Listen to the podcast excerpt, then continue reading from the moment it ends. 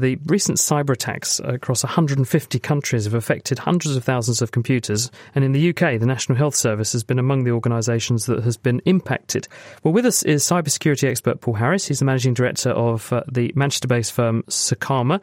First of all, what is this threat that's brought computers to their knees across the world? Well, the attack that happened on uh, Friday the twelfth of May was a, a ransomware attack. It was called WannaCry. Multiple strains of ransomware attacks uh, are out there currently, and this was just one particular type that attacked certain versions of Windows software. How did people's computers get infected? So it was most likely triggered by a phishing email. eighty or ninety percent of attacks happen through uh, phishing emails and spear phishing, where people are encouraged to either click on a link uh, or open an attachment, which then downloads malware. In the instance of WannaCry, the payload, as it's called, this ransomware software, then started to encrypt all of the files on the computer that it attacked. And that means they're effectively locked, and you can't unlock them unless you get a decryption key. What this then went on to do, this particular attack, was then search for other devices and computers on the network and start to attack those. So it spread very quickly, and then once it had attacked all of those computers, it would then start pinging externally and look for other computers to attack. So, you know, the whole thing could have been started off by one phishing email, which then just started to uh, spread across the globe. And do we know where this threat came from?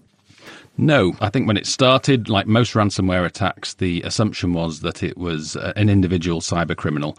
Uh, most of these particular ransomware attacks, uh, that's exactly what they are. Probably unlikely we'll ever find out for certain. There are some interesting theories, though, around uh, whether this is actually a government attack. So if you think about countries in the world that, that are sort of posturing at the moment and putting on big displays of their military capabilities. So North Korea comes to mind, obviously. The malware behind WannaCry was actually based on some malware that was out in the world earlier in the year, in around January, that was created by a hacking team uh, in North Korea called the Lazarus Group. People are linking these bits of information together and saying, actually, maybe this was state-led, particularly if you look at the type of people and businesses that were attacked, which were, you know, a lot of those were sort of national infrastructure type organisations, such as the National Health Service, telephone systems and sort of transport, et cetera. Because I did hear some claim that, that maybe the Americans actually were the originators of part of the software. That's right, yes. Um, unfortunately, the N S A, the, so the American National Security Agency, was hacked by a Russian hacking group called the Shadow Brokers last year. In April of this year, they dumped all of the weapons that they stole effectively from the N S A onto the internet. So obviously what's been happening since then is that uh, all of the cyber criminals and the, and the sort of hacking teams and, and groups around the world have been rifling through this arsenal of uh, of weapons that were developed by the American government for their own spying and surveillance purposes, weaponizing them and using them against types of attacks that will come from that, that arsenal of weapons. Now, given that the people who are doing this are asking for a ransom, can we not just see where the money goes and then we go and catch them? Unfortunately not, no, because the uh, cyber criminals' currency of choice is something called Bitcoin, which is a cryptocurrency based on blockchain, the type of encryption. So what you can see is their wallet. So you can see money is in this wallet. So on the attack from Friday, there was about sixty thousand pounds put into this wallet. You don't know who has put money in, and you can't see who takes money out. The reason that criminals like Bitcoin is because there is no central bank. So it's um, it's very, very difficult to trace who has them. Um, and once you've got that money, like most criminals, what they do is then uh, launder that through um, you know, one or two sources to turn it into cash. And once your computer has been locked, is there no way back without paying the ransom? The advice is don't pay. It does pose a, quite a difficult question for you. If you're smart, you'll have kept backups, uh, you know, regular backups, and you'll have a system in place to ensure that you're able to reinstate from that, uh, from those backups. So it's a bigger problem for businesses. But if a business is regularly taking backups and those backups are separated from the network, then you're much, much safer. So you don't have to pay because you can reinstate. Um, if you haven't got that, then, you know, you are faced with a, a difficult choice, which is, do I pay? It's a relatively small amount of money, but at the end of the day, you're dealing with criminals, and there's nothing to say that, that someone won't come back next week and attack you if you've demonstrated that you're able to pay. What are companies like yours, Secarma, doing to try to protect users against these sorts of threats in future? So we are a an ethical hacking company. So what we do, uh, I think, if you start from the with the assumption that, you know, one way or another as a business you're going to get hacked, and that's not me being dramatic, that's very, very real possibility. You, you have a choice. Do I wait for the cyber criminals to do it, or do I employ um, a, a company like Secarma who will attack me and attack my business and test my website and my software and the databases and the infrastructure and products and sort of industrial control systems, test them in the same way that um, and using all the same methods and tools that uh, cyber criminals would use. We then find vulnerabilities, and in sixteen years of, of testing these things, we've never um, a- attacked anything and not found vulnerabilities. We can then work with those companies to help plug those holes, close the gaps, and make them more secure. Shall we find out what the, the team here want to ask you, Paul? Kate, over to you. So I'm a Mac person. How at risk am I with this whole cybersecurity stuff for being Mac-based? I do have to step into the P C world occasionally for my research, but for the most part, I'm, I just use Mac.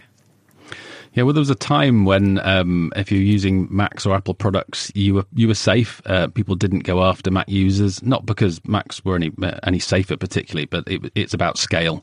And you know, the, most of the world was on Microsoft products, so that was the way to uh, and that's get your biggest bang for your buck. Uh, but now there's there's so many Mac products out there. Apple is being attacked as much as anybody else. Andrew, so my real concern is that I have to use lots of very old Windows computers for my work because they're attached to a piece of hardware which is worth a quarter of a million pounds, maybe more. We don't have the budget to replace the hardware, even if the computer's cheap to replace, and no one's going to write a driver for that hardware. So in a hospital, I presume M R I machines have this problem.